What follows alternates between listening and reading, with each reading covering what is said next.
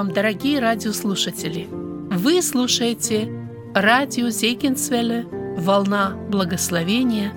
В этой радиопередаче вы услышите проповеди на разные темы. Говорит Михаил Голубин.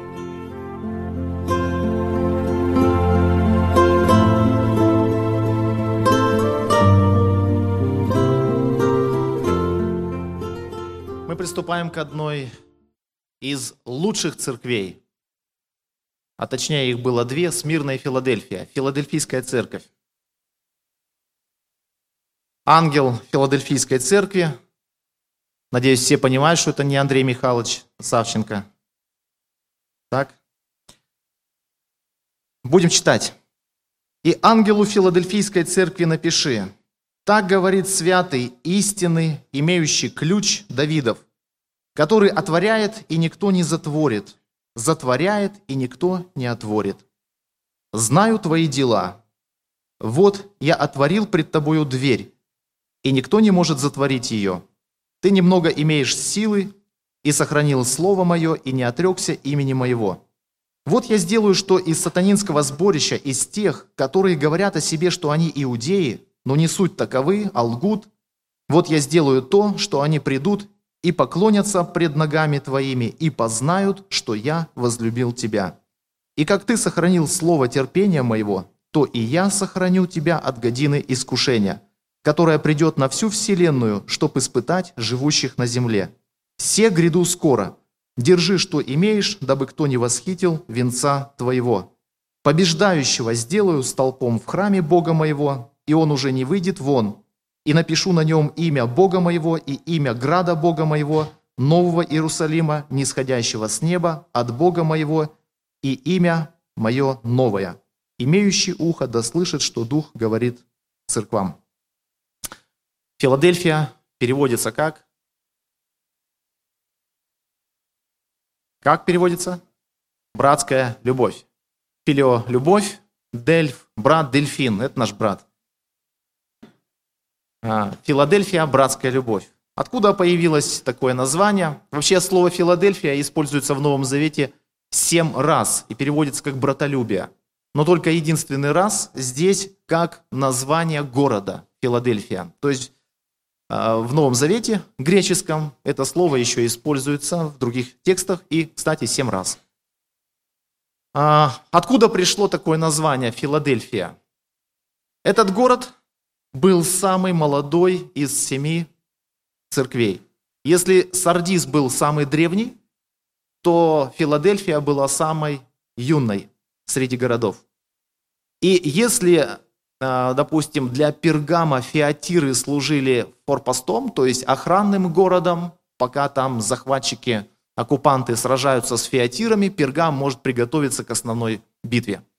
Вот, Фиатиры был таким как бы охранным городом то э, Филадельфия это был, опять же, город, основанный пергамскими колонистами, но цели и задачи для Филадельфии были другими. Филадельфия это был культурный греческий центр. И планировалось, чтобы именно с Филадельфии начать свое как бы миссионерство для эллинизма. Эллинизм – это насаждение греческой культуры, греческого языка греческой религии. И вот как раз Филадельфия стала этим культурным центром, откуда греки должны были распространять а, свой язык и свою культуру. Поэтому Филадельфия была поставлена как бы вот на такую серьезную ставку. Это был м, город отправной, откуда все это должно было дальше двигаться в Лидию и Фригию. Именно в этих двух а, провинциях должно было происходить ну, должна была происходить как бы эллинизация, что ли. То есть обращение в греческую культуру населения. И это очень важно запомнить этот факт при толковании послания Филадельфийской церкви. Потому что Филадельфийскую церковь недаром называют миссионерская церковь, американская церковь. Это так, что тишина воцарилась. Вот. Но, в общем-то, есть в этом логическая связь. Мы с вами говорили, что есть два состояния прекрасных у церкви. Когда она страдает, вот, она несет поручение великое. Как только мир перестает преследовать какую-то поместную церковь или где-то в какой-то стране, церковь не должна терять время и сразу начинать благовествовать, миссионерствовать. Мир опять на это злится, опять начинает терзать и преследовать церковь. Она уже не миссионерствует, она уже несет опять поручение страдания. Вот.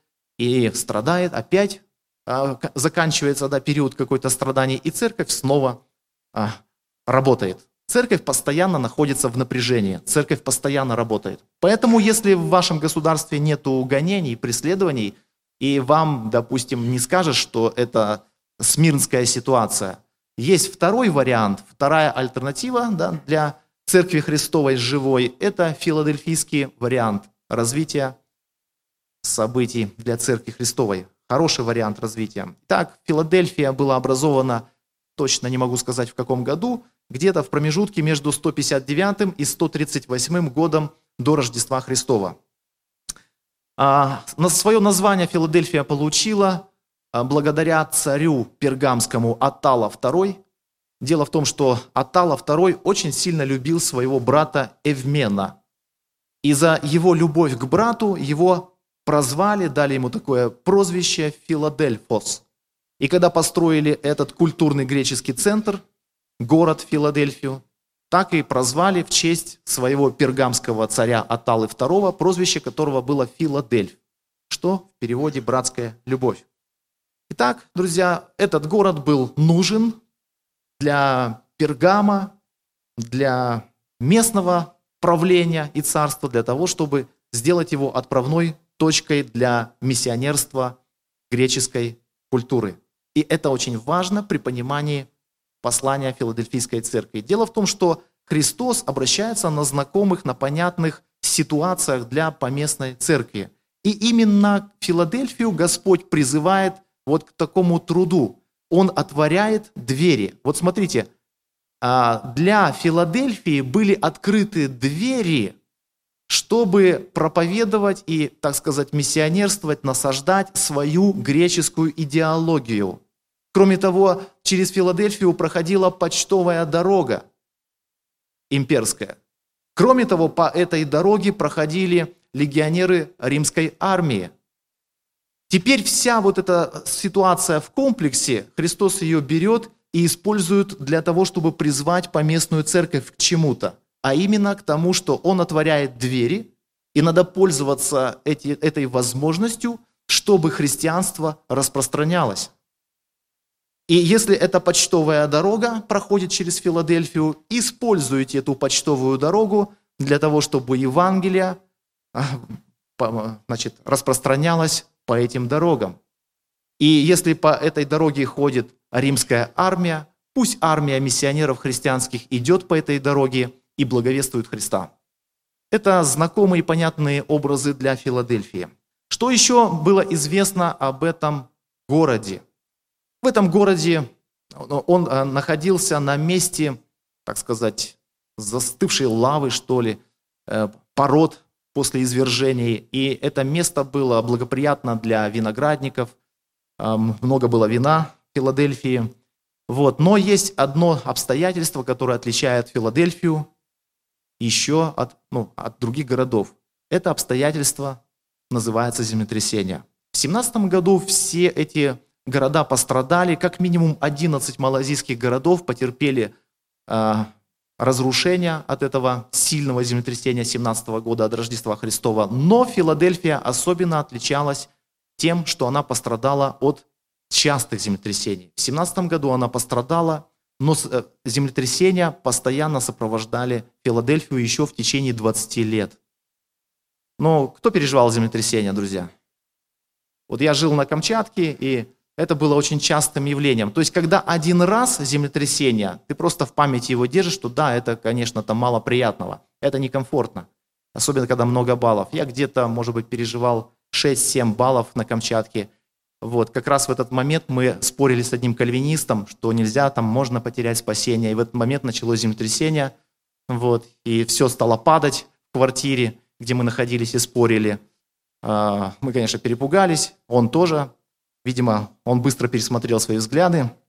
То есть землетрясение где-то в 7 баллов прервало наш богословский диспут. Ну, я сейчас как бы каждую ночь переживаю примерно 4 балла, надо мной спит Степа Месерук. Вот. Когда он поворачивается сбоку на бок, это где-то 4 балла. Но я переживал 6, Степ. Это, это не самое страшное, что было в моей жизни. Друзья, это обстоятельство имеет очень серьезное для значение при толковании послания Филадельфийской церкви.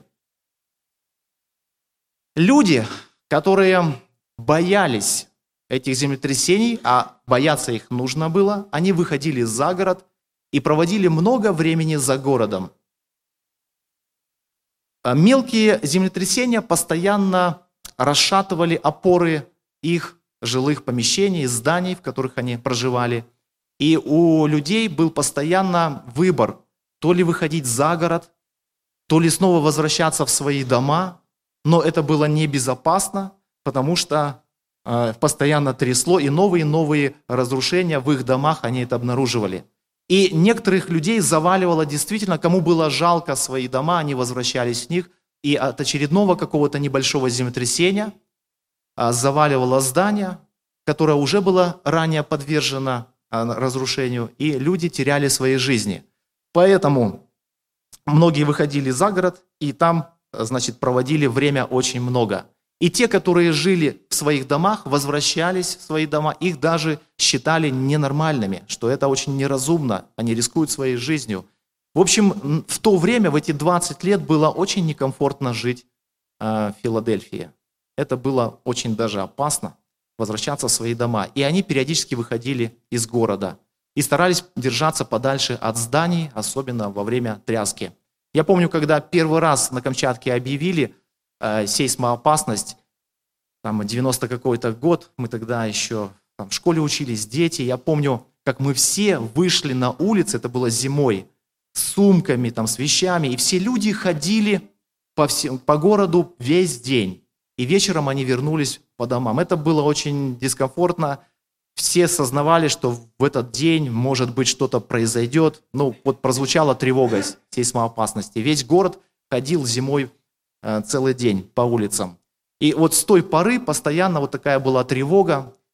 Помнишь, где-то и ночью бывает, как потрясет, срочно там отец бежит, все, станов, быстрее, одеваемся.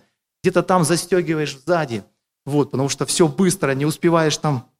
Ну, в общем, так, в, такой, в таком режиме мы какое-то время жили, и это, конечно, некомфортно. Итак, э, Филадельфия находилась под такой атакой землетрясений. И почему важен этот образ при понимании послания филадельфийцам?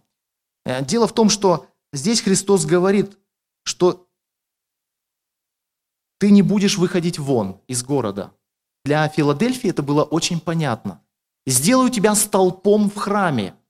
И как раз-таки эти образы столпа, опор, выхода из города, это все было очень понятно. Они устали от этого – это действительно вызывало какое-то опасение.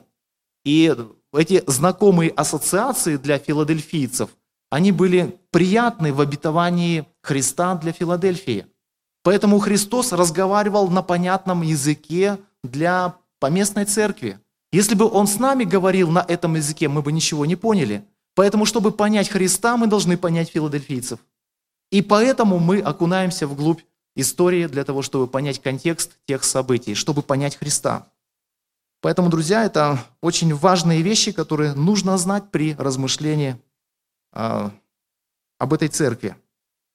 Кстати, Филадельфия, она сохранила а, свое название доля других городов, и вплоть до 14 года она просуществовала под этим э, именем Филадельфия, хотя были попытки переименовать.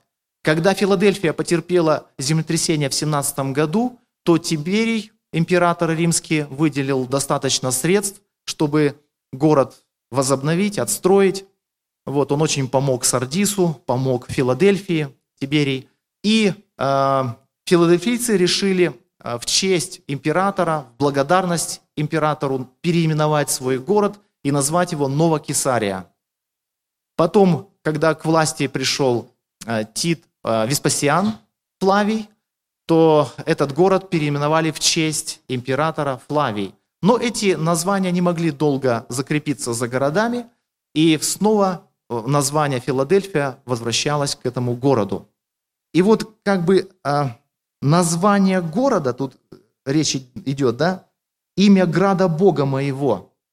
Интересно, что в XIV веке все-таки, когда турки завладели этим городом, они дали э, название этому городу, я не знаю, это просто совпадение или ирония, они решили переименовать этот христианизированный город Филадельфия на свое название – Аллахшер. Аллахшер. И переводится это «Божий град». Господь говорит, что напишу имя града Бога моего напишу. Интересно получается, что они хотели переименовать но по какой-то иронии совпадении событий они переименовали и назвали его Божьим градом, этот город. Итак, а, давайте немножко по тексту. Как представляет себя Христос этой церкви? Так говорит святый, истинный, имеющий ключ Давидов. Почему такое непонятное представление? Давайте чуть-чуть разберемся. Святый возможно, кто-то думает, что здесь идея непорочности, что он ничего с грехом не имеет общего. Здесь чуть-чуть другая идея. А, каждое слово, каждое понятие имеет свой какой-то оттенок. И мы уже не раз в этом убеждались, когда рассматривали это слово на языке оригинала. Слово «святый» имеет такой оттенок, хагиос, как иной, отличный от других. Ну, кстати, в понятие «святость» оно включается тоже. Это очень емкое слово «святость», «святой». Не только непорочный, отделенный, э, не причастный к греху, но еще и как иной, отличающийся от всех. Вот именно это хагиос здесь такой, такую смысловую нагрузку несет. Отличный от всех. И это важно понять, что Христос, отличающийся от всех, сейчас обращается к церкви своей, и дальше говорится истинный. И истинные, опять же, друзья, какой оттенок истины? А, есть такой оттенок – истина и ложь истинный и ложный. Здесь оттенок другой. Истинный, то есть настоящий, реальный и нереальный, сказочный, выдуманный, вымышленный. Вот здесь именно второй вариант. Истинный в смысле реальный. То есть Христос, отличающийся от всего остального, от всех остальных, и Он реальный, настоящий, сейчас обращается к церкви Христовой. Он от всех отличается. Друзья, невозможно спастись какими-то другими путями вне Христа. Не, нет спасения вне Христа. Вот сейчас Вениамин говорил тему «Я есть воскресение и жизнь».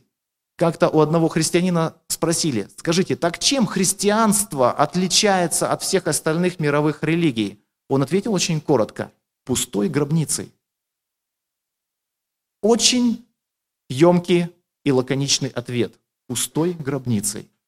То есть все ваши лидеры, все ваши основатели религий, они уже давно умерли, и нет воскресения. Но наш учитель Иисус Христос, Он воскрес. Это единственный.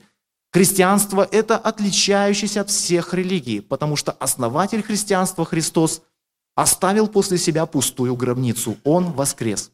Итак, вот этот неповторимый, единственный в своем роде, на которого никто и ничто не похоже, он теперь обращается авторитетно к филадельфийской церкви. Еще он здесь говорит, представляется как имеющий ключ Давидов.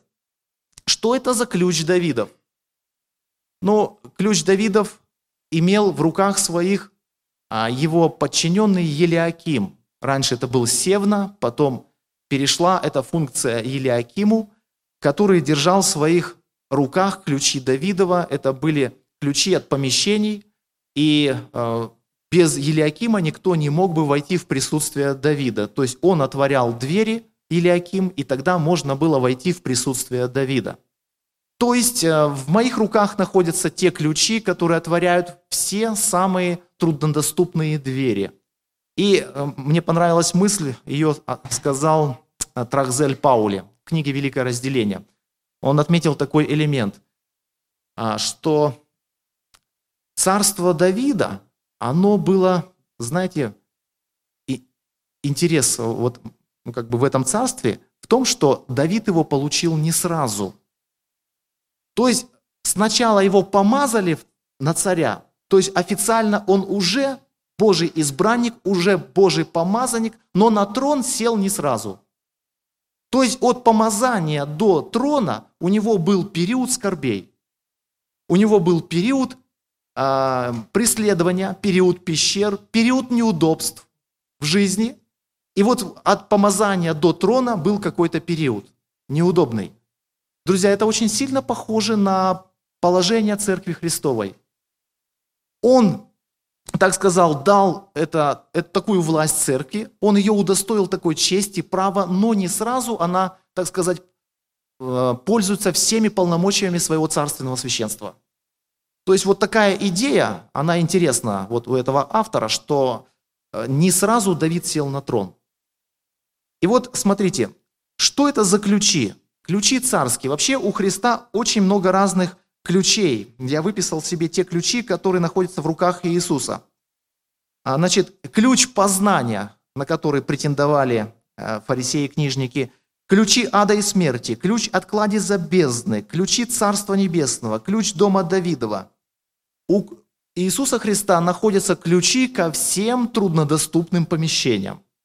Что же это за ключи, которые держит Иисус и которыми Он отворяет какие-то интересные странные двери, что никто не может затворить. И затворяет, и никто не может отворить. Что за двери? А, скорее, по всей видимости, здесь имеются в виду вот те двери, которые он отворяет, и никто не может затворить. Это двери как раз миссионерства, благовестия и евангелизации этого мира. И о таких значит, дверях неоднократно а, упоминается в Писании, что и Павел просит некоторые тексты. 1 Коринфянам 16, 9. «Для меня отверста великая и широкая дверь». Потом, когда Павел пришел в Траду а, для благовестия о Христе, вот, он говорит, что дверь была открыта ему Господом. Потом еще он просит колосян молиться о том, чтобы Бог открыл ему двери для слова. Вот. И когда он вернулся в Антиохию, он рассказывает о том, что Бог открыл дверь, дверь э, веры язычникам. Деяниях 14.27. То есть а, по всему видно, что есть какие-то двери для слова, для благовестия, чтобы другие что-то услышали. Вот как раз по всей видимости имеются в виду эти самые двери, чтобы другие люди услышали о Христе. Бог дает власть, Христос, э, право такое и возможности такие филадельфийской церкви, в то время как Смирно страдает, для благовестия, для активной деятельности во имя Христа. И он открывает эти возможности. И если, например, а, в Смирне иудеи были информаторами, доносчиками, и по их доносам судили христиан, и христиане а, проливали свою кровь, то здесь, получается, Господь говорит, что эти иудеи, сборище сатанинское, они придут и поклонятся тебе. И это очень интересно. Дело в том, что иудеи, они с издавна э, планируют быть самыми-самыми. И они считают, что придя в мессианский век, и когда они достигнут своего высшего положения в этом обществе, то люди придут и поклонятся им все в ноги. Кто-то пытается даже достичь уже сейчас с помощью там каких-то там теневых правительств и прийти к этой идее. Я не хочу даже в это вникать. Тем не менее, друзья, вот Бог говорит, что наступит момент, что те, которые ожидают вот этого поклонения себе в ноги, они придут и поклонятся тебе в ноги. Друзья, Господь вознес настолько свою церковь, Христову церковь, что даже те, кто ожидает от всего мира поклонения в ноги, самые сильные, самые мощные, которых все боятся, у которых все консолидировано, вся власть, деньги, могущество, они придут и поклонятся в ноги. То есть нужно иметь в виду, что эта жизнь земная, она быстренько закончится. Но настанет тот момент, который все те, кто претендует на мировое господство, что все им будут поклоняться, они, будут, они поклонятся. И Христос заставит это сделать. Мало того, что все поклонятся Христу, все племена и народы, но еще и Христос заставит поклониться все народы, как вот здесь написано, по крайней мере, те, которые рассчитывают на этот поклон себе. Интересно, что Христос обещает здесь а, сохранить от годины искушения. За то, что ты сохранил Слово Мое, я тебя сохраню от годины искушения. Те, кто считает, а их большинство, наверное, в нашем братстве, а, кто считает, что церковь возьмется до великой скорби, они используют э, этот текст для того, чтобы обосновать эту точку зрения. Что здесь не просто речь идет о какой-то маленькой поместной церкви. Ведь година искушения, которая грядет на Вселенную, ну как бы Филадельфия-то ее ну, по программе человечества не застанет. Это было в первом веке. А Великая скорбь, как мы ее называем, это же отдаленное будущее. То есть это, тут все церкви, получается, в не, не войдут в нее, в эту годину искушения, которая грядет на всю вселенную. Однако Филадельфии здесь что-то обещается конкретно. И здесь понимают, что здесь какое-то расширенное обетование для верной церкви, которая сохраняет Слово Господня, которая занята деятельностью, активно благовествует, возвещает Христа. Господь обещает сохранить от годины искушения, которая грядет на всю вселенную. То есть, друзья, а, я не, сам я не имею конкретной точки зрения, больше склоняюсь э, к той, которой был воспитан. Но если кто-то мне докажет, что церковь возьмется во время великой скорби, я готов выслушать этого человека. Знаю, что приезжали такие люди на Кубань, они говорили свою точку зрения, и братьям было трудно противостоять. То есть это люди подготовленные, которые а, ну, свою точку зрения объясняли Писанием тоже, и братья неподготовленные не могли противостоять. Тем не менее, многие э, братья, которые у нас где-то преподают на курсах, они все-таки склоняются вот к этой, ну, как бы назвать ее условно каргелевская точка зрения, что все-таки церковь возьмется ранее. Я пока не имею вот стопроцентного, ну, определенного какого-то решения по этому поводу для себя. Возможно, возможно. А, значит, что здесь еще важного? подчеркнуть. «Се гряду скоро держи, что имеешь, дабы кто не восхитил венца твоего». А, друзья, Смирне обещан венец за страдания. Филадельфия трудится для Христа и открываются возможности для труда. Держи, что имеешь, чтобы кто не восхитил твоего венца, не похитил. А интересно, что награда Христа, которая приготовлена для своих рабов, для своих слуг, для христианина, для учеников – она не пропадает, если христианин все-таки не удостоился этой награды. Господь приготовил какую-то награду, но этот человек все-таки оказался недостойным этой награды. Она не пропадает. Мы видим по Писанию, что многие люди, которые были недостойны, это достоинство кто-то принимал другой. Саул был отвержен, Давид на его место встал, более достойный. Иуда был отвержен, и достоинство его принял другой. То есть, как говорится, свято место пусто не бывает. Поговорка в России такая. Так и с наградой. То есть она не пропадает зря. И тот раб, который закопал талант в землю, а он не пропал. И господин сказал, не сказал, что хорошо, вот пусть это где-то лежит и ожидает своего часа. Нет, сразу в оборот. Сразу пусть это получит тот, который имеет более талантов, пусть это достанется ему. То есть у Господа ничего не залеживается. И если кто-то все-таки остался недостойным, то Господь находит достойного для этой награды человека. Есть какое-то свидетельство, рассказ, я слышал просто этот пример с кафедры от одного пресвитера, и я не помню всех деталей. Я даже боюсь неправильно его рассказать, но вот примерно была такая ситуация, что христиане, церковь, их вывели для расстрела – время гонений, репрессий. И, значит, а, люди были так полураздетые и стояли в ожидании расстрела. И солдаты, которые должны были произвести в исполнение приговор, вдруг один из... А, им дали возможность этим христианам, кто хочет, может одеться и встать в наши ряды, если он отречется от своей веры, от Христа. И находились люди, которые отрекались, одевались и становились в стан тех, которые были одеты. И когда солдаты должны были произвести этот приговор в исполнение, один из этих солдат ложит ружье, раздевается и идет к христианам. И, э, значит, ответ, почему он так сделал, он увидел венки над христианами, венцы. Вот ему такое, как открылось такое видение. Я как бы не сторонник мистических примеров, но тем не менее это было рассказано серьезным человеком, и где-то в литературе этот пример есть. И, а, значит, эти венцы остались на месте, когда предатели ушли, венцы остались на месте, и он увидел эти незанятые места и встал под одним венец. Ну, вот, вот так он объяснил свое поведение. Ну, идея такая, вот, э, на которую я хотел обратить внимание, что э, вон, у Вани уже там плечи, может такое быть разве или нет.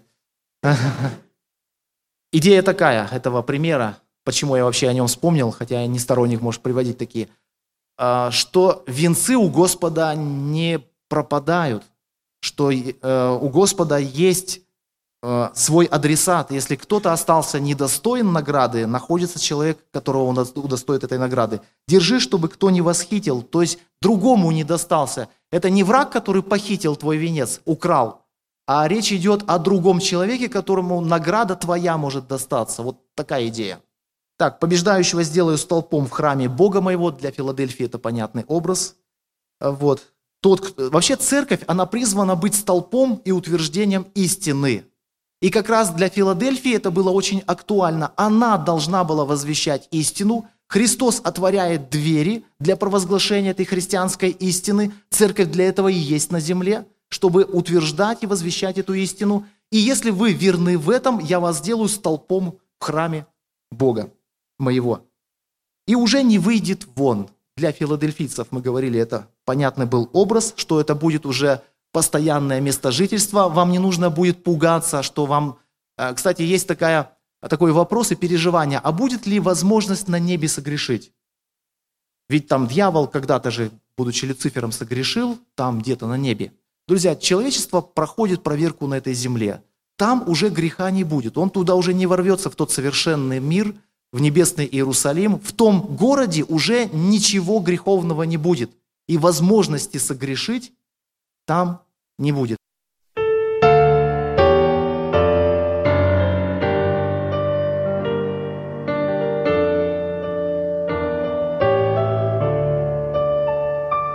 Когда смотрю я в голубое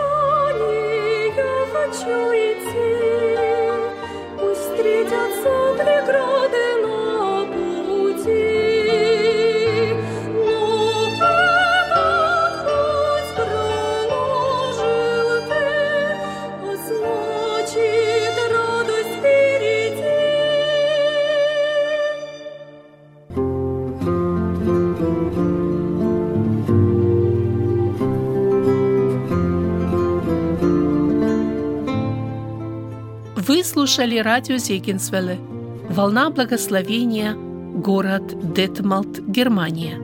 Дорогие радиослушатели, Мы желаем вам Божьих благословений.